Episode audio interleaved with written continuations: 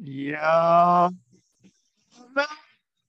Miss Rusty, it is Monday morning here on the Quantum Global Broadcasting Network, Q G B N. And I am here today. I have a very special guest from living in Cambodia. We're going all the way across the world. We're going, I think, eleven hour difference here. Uh, eight o'clock, yeah, so eleven hours ahead in the future. So I have a person from the future here. So uh, right here, right now, Maricla Pannocchia. Pannocchia. Yeah, Pannocchia, yeah, yes. I, I had it, and then it got harder. It got harder to do as soon as I started reading it. My, my eyes stopped working with my mind, and... Um, You know, one, one of those days, I guess. Um, so how are you doing today? I'm fine. How are you? Um, good, good. I'm not, I'm doing all right. Just um, moving around, keeping, keeping the day moving, keeping my body moving, and, you know, uh, whatever else people do now. Um, so let's see. So I guess first off, how did you... What, what, okay, what was the day where you said, I'm going to move to Cambodia? What happened yeah. there? How did that happen? No, I didn't plan. I just came here on July last year just to visit the country because I was always very fascinated by the country and also by its history, because in Italy, I'm originally from Italy. And in school, I haven't been taught anything about like the Cambodian genocide, and I wanted to understand it better. So I said, once the COVID thing got more relaxed and we could come in the country again, I decided to visit. And uh, it was July, as I said. Then I spent one month in Thailand, which I didn't like. I think it's a bit fake, too fake.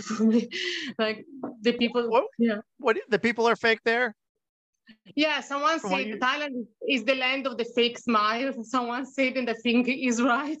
yeah, okay. Because Yeah, people, at least this is my impression as well, a perception as well. And uh, yeah, here people are very genuine, very open. And they, I think in Thailand, being, I don't know, more touristic or anything, it's different. But I spent the whole month of August there. And then like about uh, fifteen days in Vietnam in November, and the rest of the time in Cambodia. And at the end of the last year, I decided I really like the country.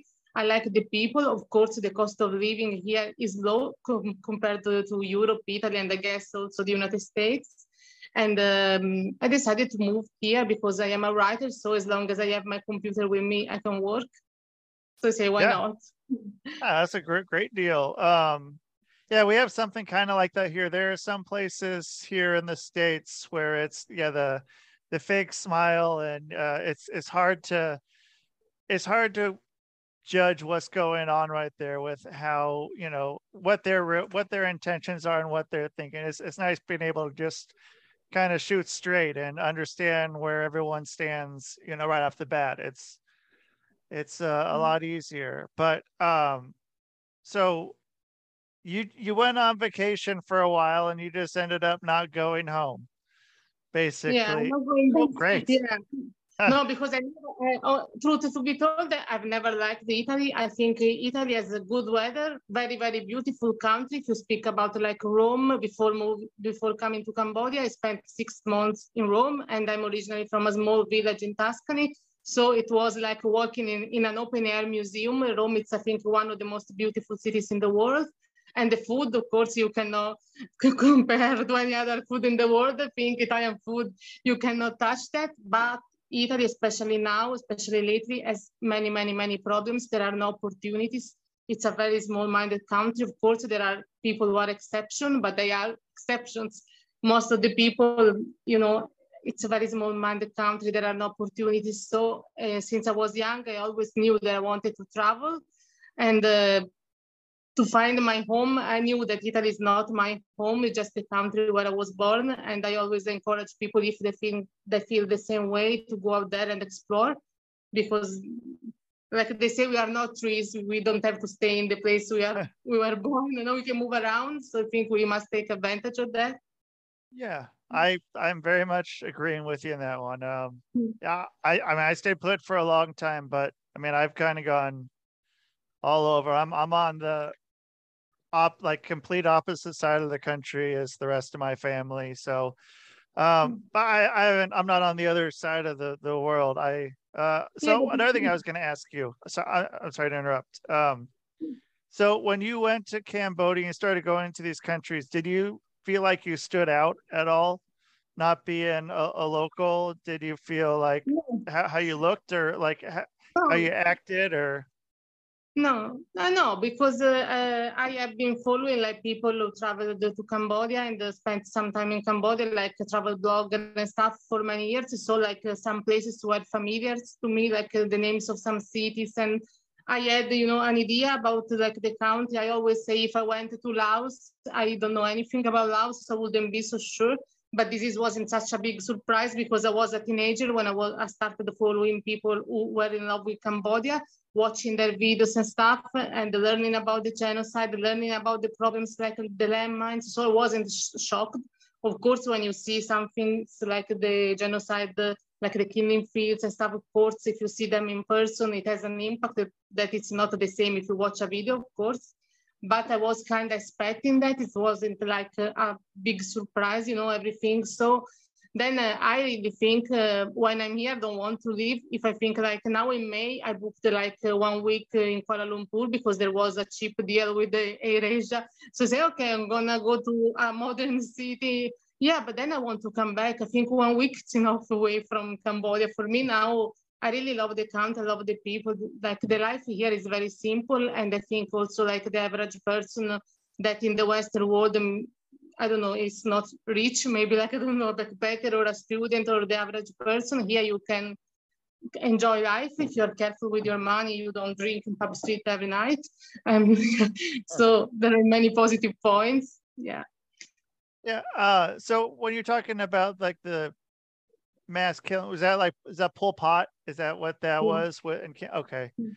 And so, I mean, is that one of those things that, you know, Are, like people aren't in the country, you know, talking about like when I when I went to China, uh, you know, you bring up something about, you know, Mao Zedong or uh, I think I might be saying that wrong, but Mao, uh, you know, and uh, you know, Tiananmen Square and stuff of that nature, you know, like it was, you know, I don't know, it was not really something they talk about, and people had a, a much different view than, you know, what what I was taught. Um, you know, growing up in in the in the States, uh, and then you know, doing re some re research on my own from you know uh, from other places of the world that you know have a different view of how things transpire there with that. But um, so, I mean, are you talking with people about that? Do you you know go up to people and say, uh, you know, what what were you doing during the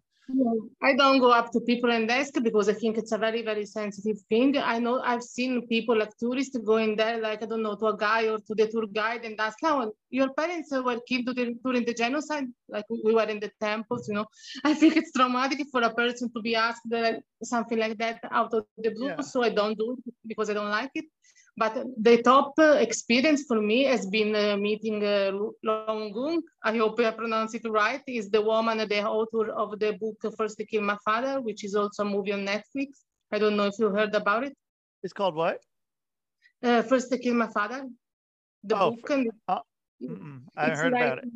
Yeah, it's also a movie. Now I suggest you to watch the movie. It's a, a movie on Netflix, and I think she's, I think, the most famous survivor of the Khmer Rouge uh, genocide, and she was like five years old when uh, everything started. So you imagine being five years old and having to go through everything. And uh, so it was really an honor to talk with her and listen to her story. It was like a private event, so it was very intimate. And she talked about her experience. Now she lives in America and stuff.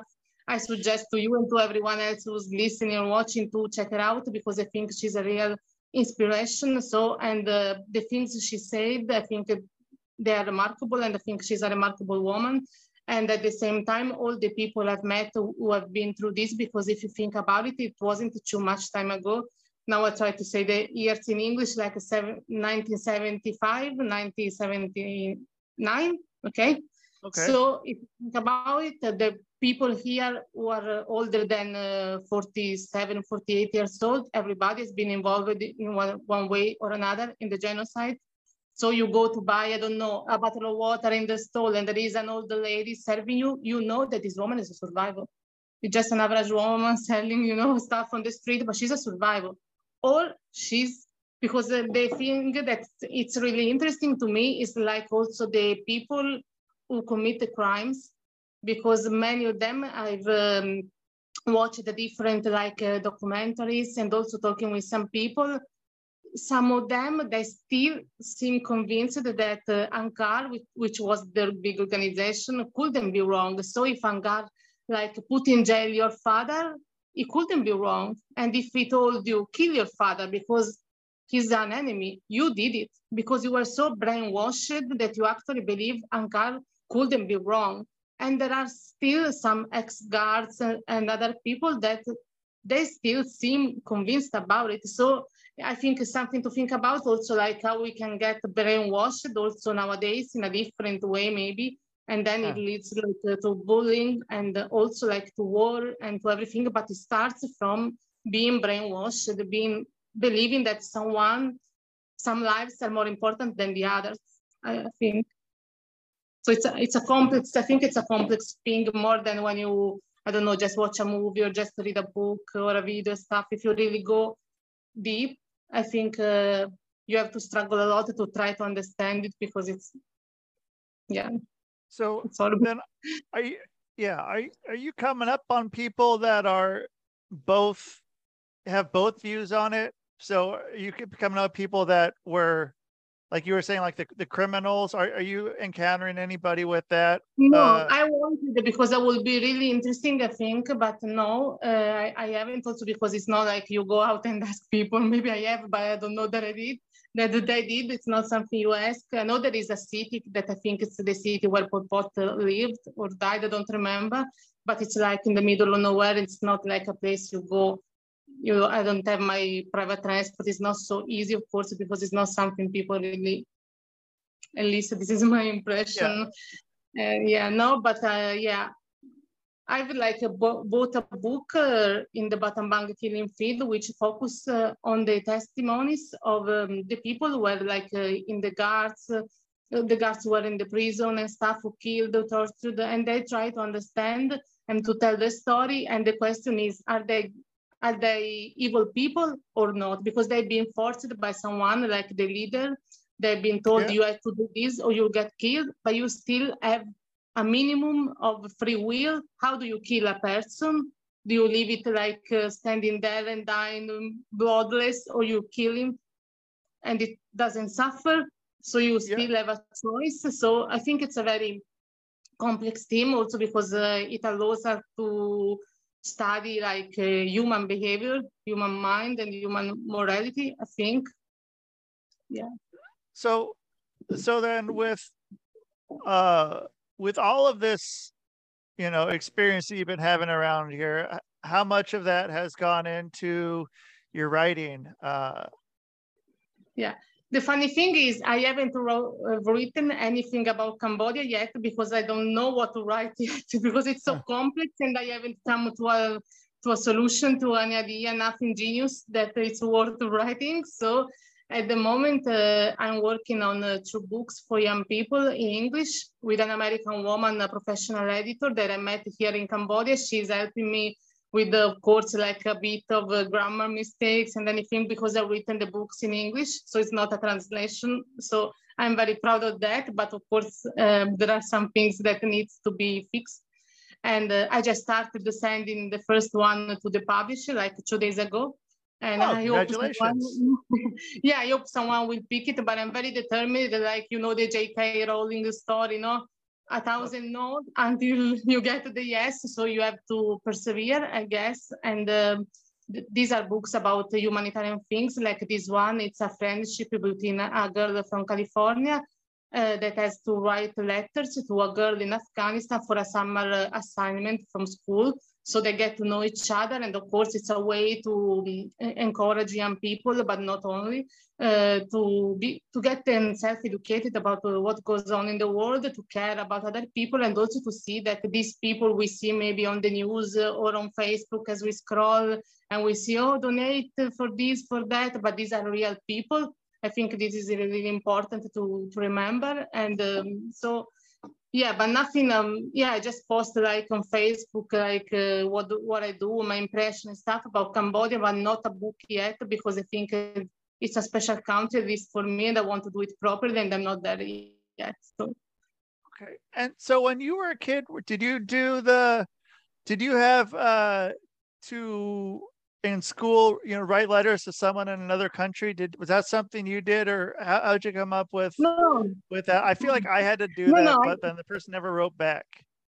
Ah, yeah, I had the pen pals, but when I was a teenager, but not through school, just because I enjoyed. So yeah, I don't even remember how I found them. I think there were newspapers with address and stuff. So yeah. Wait, so who were you writing letters to? Yeah, I had quite a lot of pen pals when I was a teenager, mostly from other countries because I wanted to learn more and stuff, mostly from Europe and someone from America. Yeah. What, uh, so did you end up meeting any of these people in real life then? Yeah. Yes. How? Because, yeah, because my sister, she had her own pen pals too, and we organized during the summer for a couple of years, like we called the, the temple uh, celebration or something like that. We had quite a big house, and so we hosted a few of them, like they were sleeping in the guest rooms and stuff. And uh, yeah, and I remember one year, uh, a guy that was the pen friend of my sister, he came from France with his car, with the, like the girlfriend and the two friends. So we had the people from Italy, Netherlands, and the friends, and we spent time together, and it was nice, yeah, yeah. Uh, that's but great. No, yeah, I lost contact later with them because, of course, then life goes on and you, you usually lose contact, but it's been nice. Do you still write letters to anyone? Or are you? When was the last time you wrote a letter? What was the last letter that you wrote to somebody? I don't remember. I, I had like uh, here in Cambodia, before I came here, I had like two pen pals I can call, but they are two teenagers through an N G O. So you can be like a mentor, and there is, of course, something like a chaperone from the N G O who checks like the email, and they live in the capital, Phnom Penh. So when I arrived here, I went to meet them, and I met them uh, three times already. So we've been like to see some places in Phnom Penh. One day we've been to a place where you can have games because they are like fourteen and sixteen. So they want to play and stuff. And we write letters regularly. And uh, when I can, I go to the to the capital and I meet them. So yeah, that sounds like a pretty good time right there. Yeah. Uh, and so then, uh, so you wrote the, these two children's books. Now, did you write any other books before that, or what were you or what were you writing before? Sorry. Yeah. No, no, yeah. In Italian, I've written books in Italian, always about uh, humanitarian things. Also in Italy, like I had uh, an organization which I set up for children with cancer, teenagers with cancer. So I wrote the books like about that, and also with them and with the parents who lost their children because of cancer. So like I had my niche, I can say, like the people who were following the N G O, and they bought the books and stuff. And uh, yes, but if you go on Goodreads, put my name, you see like the reviews and stuff, and uh, people like them. So I'm happy. Well, uh, yeah, that's good then. So then did, what was it that, uh, I mean, what's your favorite thing to write? Do you, do you enjoy writing books more, or do you enjoy, you know, writing a pen pal, a letter to a pen pal, or do you enjoy writing, you know, uh, just free writing about whatever? What What's kind of your favorite way to write? Your favorite thing to write? I think I love words. No, I don't think I have it. I think I love words in general, especially maybe because I am from Italy. And as I said before, I'm not a fan of Italy, but I think Italian is one of the most beautiful languages in the world. I think it's very complex and very, very beautiful, like the words.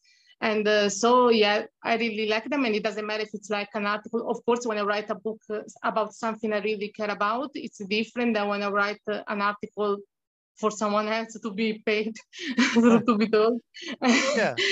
Of course, it's different, but still I like it because I can learn something new, because I can still play with words. So I really, I was seven years old and I asked to like uh, Santa Claus, don't bring me clothes, don't bring me uh, toys, bring me books, bring me notebooks. So it's something that I, I really like.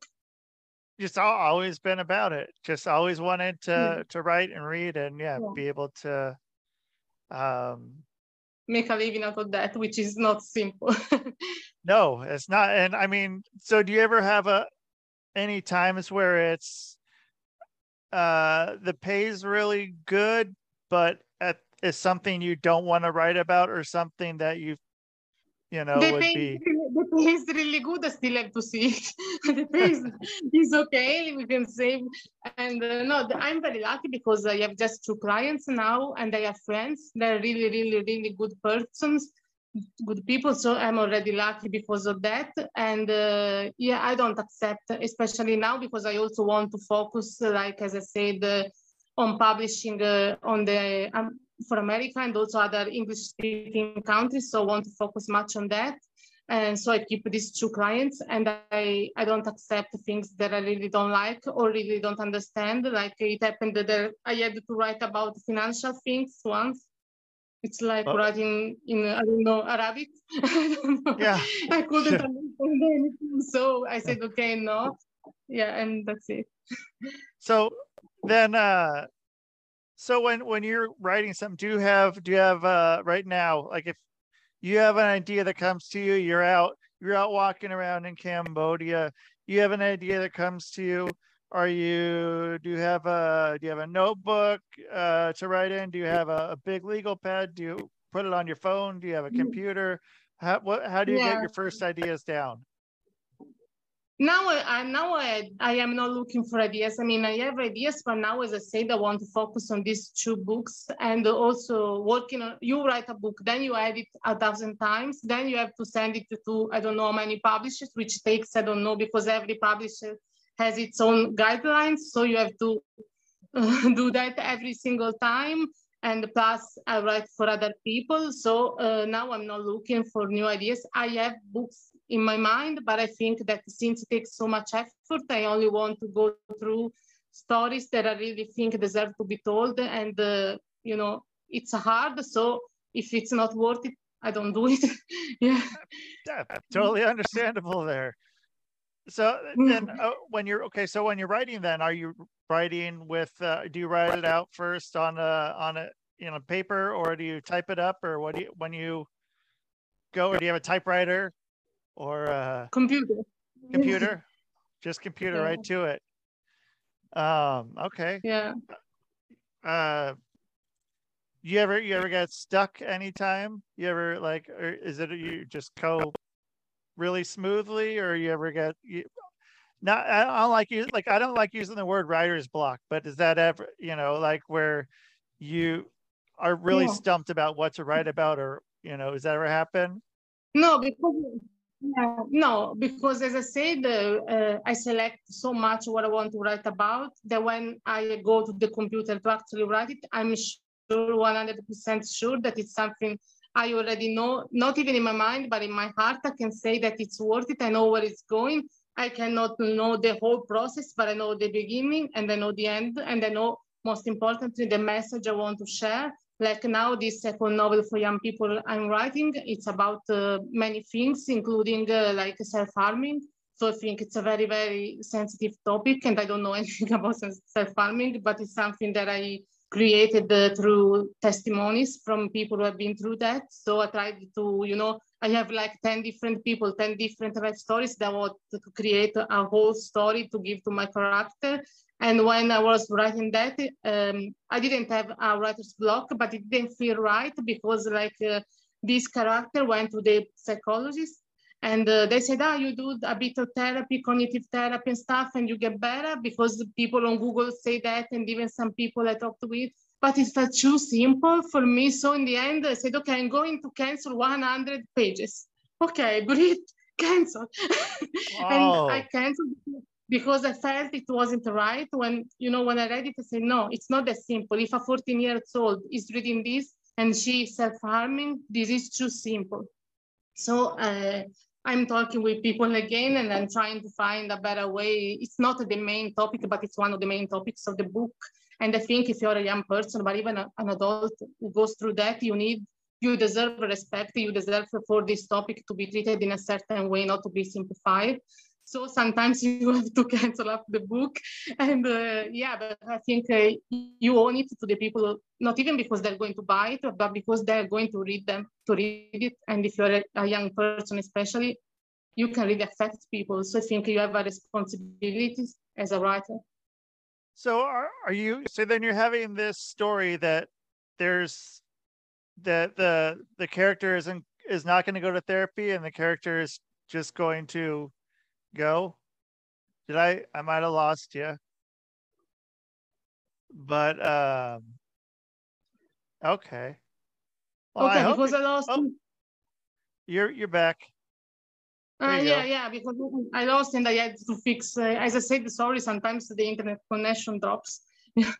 That's okay. Um, so then, so then she's just going to, so she's going to experience more without having a way to cope with it, to be able to make herself better, uh, the character, as opposed to going to therapy, you said? Yeah.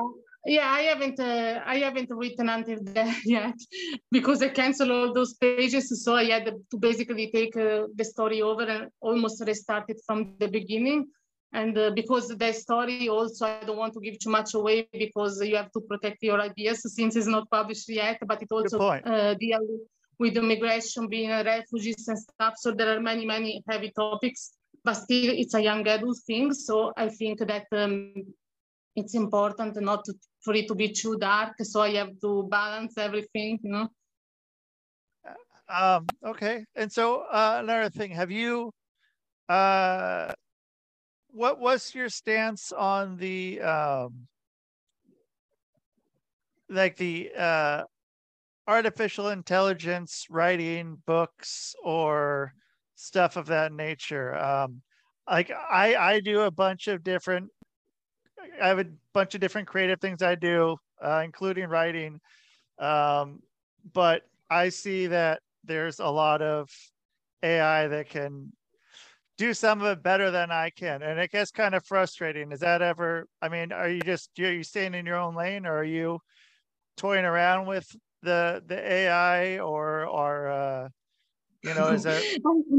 I'm not toying around with that, because I am not, uh, I don't like technology. I'm not good with technology, but I think that maybe that can be useful, useful for, I don't know, if you have to write an article or stuff like that, but you cannot write a, a robot or whatever, cannot write a book like a human being can. I think, like, um, as I said before, before the interview to you, like I've been traveling also to a refugee camp and stuff. And if you go there and if you have a heart, I'm a very empathic person and stuff, and then all the experience, all the feelings, I translate them uh, in the story. That can be done by uh, a or, or whatever, you know. Sure. So then, yeah. Uh, so how much of a story um, is more subcontext and and feelings as opposed to what the words are?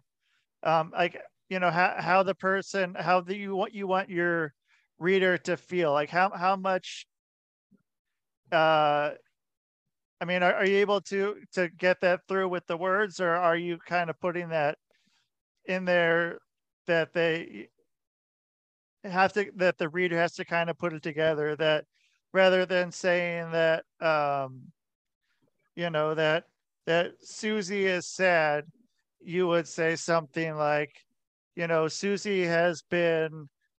Yeah, it's called really the show don't tell. You know, it's a technique called the show don't tell. Oh, so you, okay. So you show but don't tell, yes. And I think my books are much about feelings. And um, yeah, because it's the way I am. I am a person, I feel much. As I said, I am a very empathic person, but I also feel like I think people energy. I rarely get wrong with people. So because I feel that the other person energy and stuff. So I think uh, the feeling is, is always uh, the thing who guides the reader. But then of course it hap things happen during the story, but there always is like this underlining of uh, what you feel and uh, how you process your feelings and stuff. Yeah. Okay. Yeah. That's kind of what I, I was, was going for. Um, okay. And then, so what, uh, how are people going to get a hold of you to, or where are they going to find your books? Where, if they're going, no. I, I need to read some of your books. I need to see yeah, what you're doing. How are they going to do that?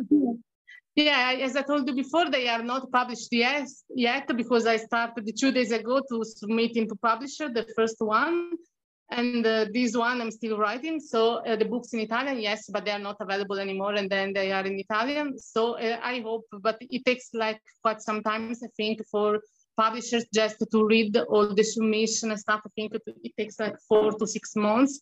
And um, but I am on Instagram. I, I'm not much active, honestly, because I don't like social media much, but I try like to share the places I see here and the things that I do here.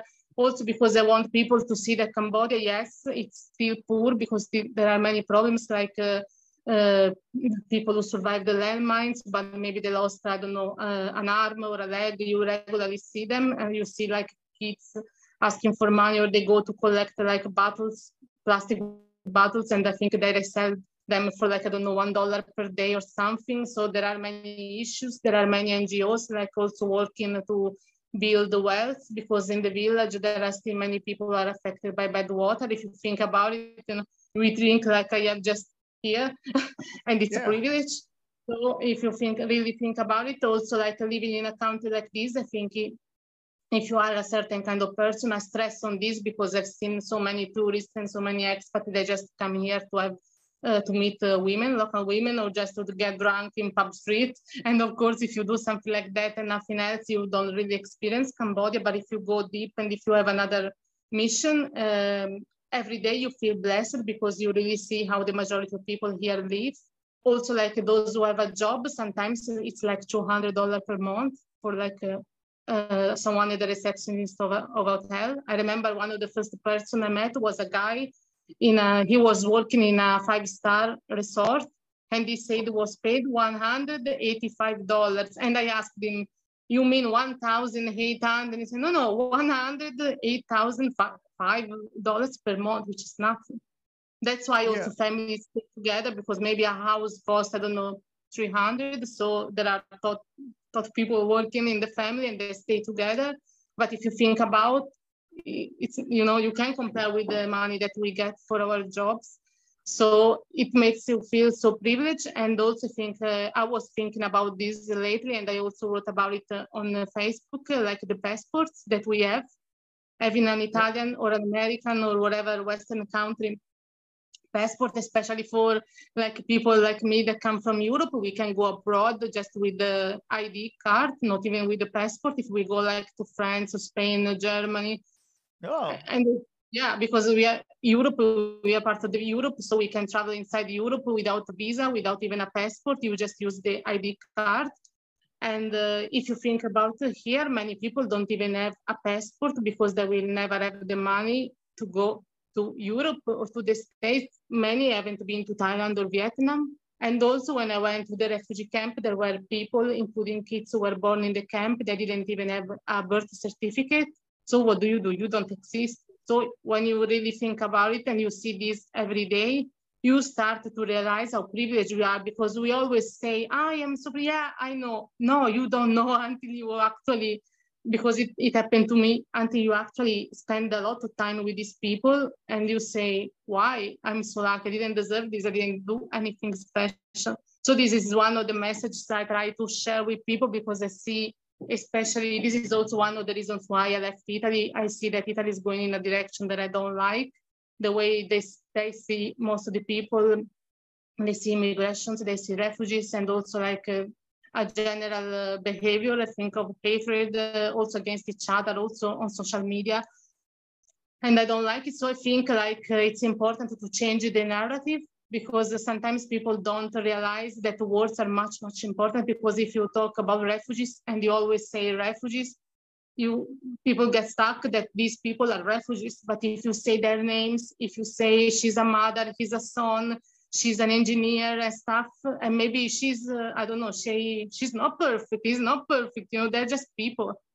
So you help them realize that they're just like us. It's not like a figure or something like that. So I think this is what, also what I want to do with the books and in general with my writing, and also with experience like this when I'm talking like to you.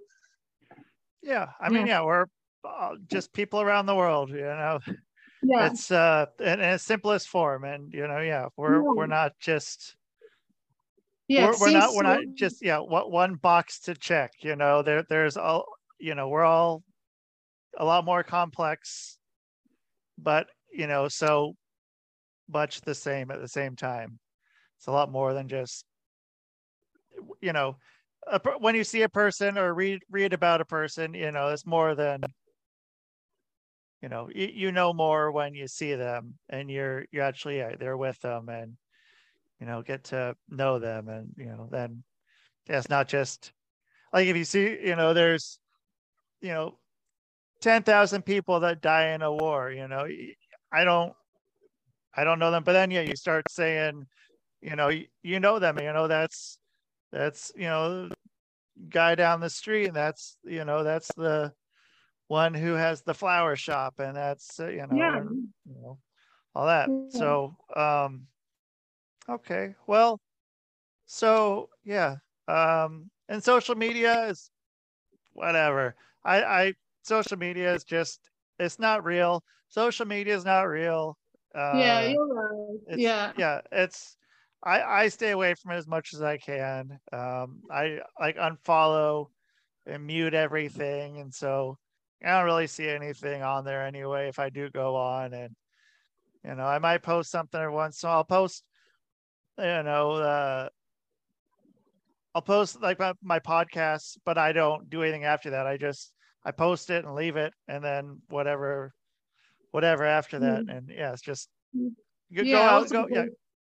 Yeah, when Sorry. you travel like me, of course, because sometimes people open a travel blog or travel Instagram even before they bought the ticket to the plane, because now it's such a trend, you know. Sometimes I follow some of these people because many come to travel around Southeast Asia. So I say, okay, maybe they post some beautiful place and I can get an inspiration. But then I realized it's so much about uh, wanting to please the others, even if you do something that seems authentic. But you still yeah. are searching for people approval, because otherwise, why?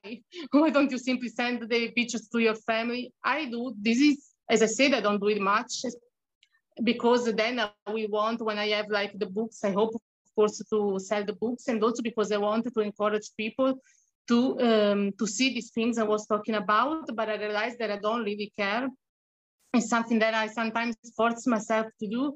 And also, so I say, yeah, sometimes I say, no, I don't, I want to shut it out completely. And then I say, okay, but maybe I've seen a beautiful show like lately performed by Cambodian people. And here Cambodians, they are so talented. And especially if you think about during the Pol Pot regime, uh, the most of the artists were killed.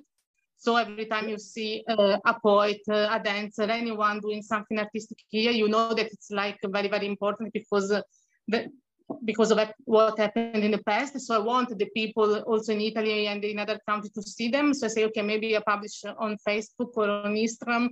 I don't have a huge following, but I have a little following. So it's better than nothing.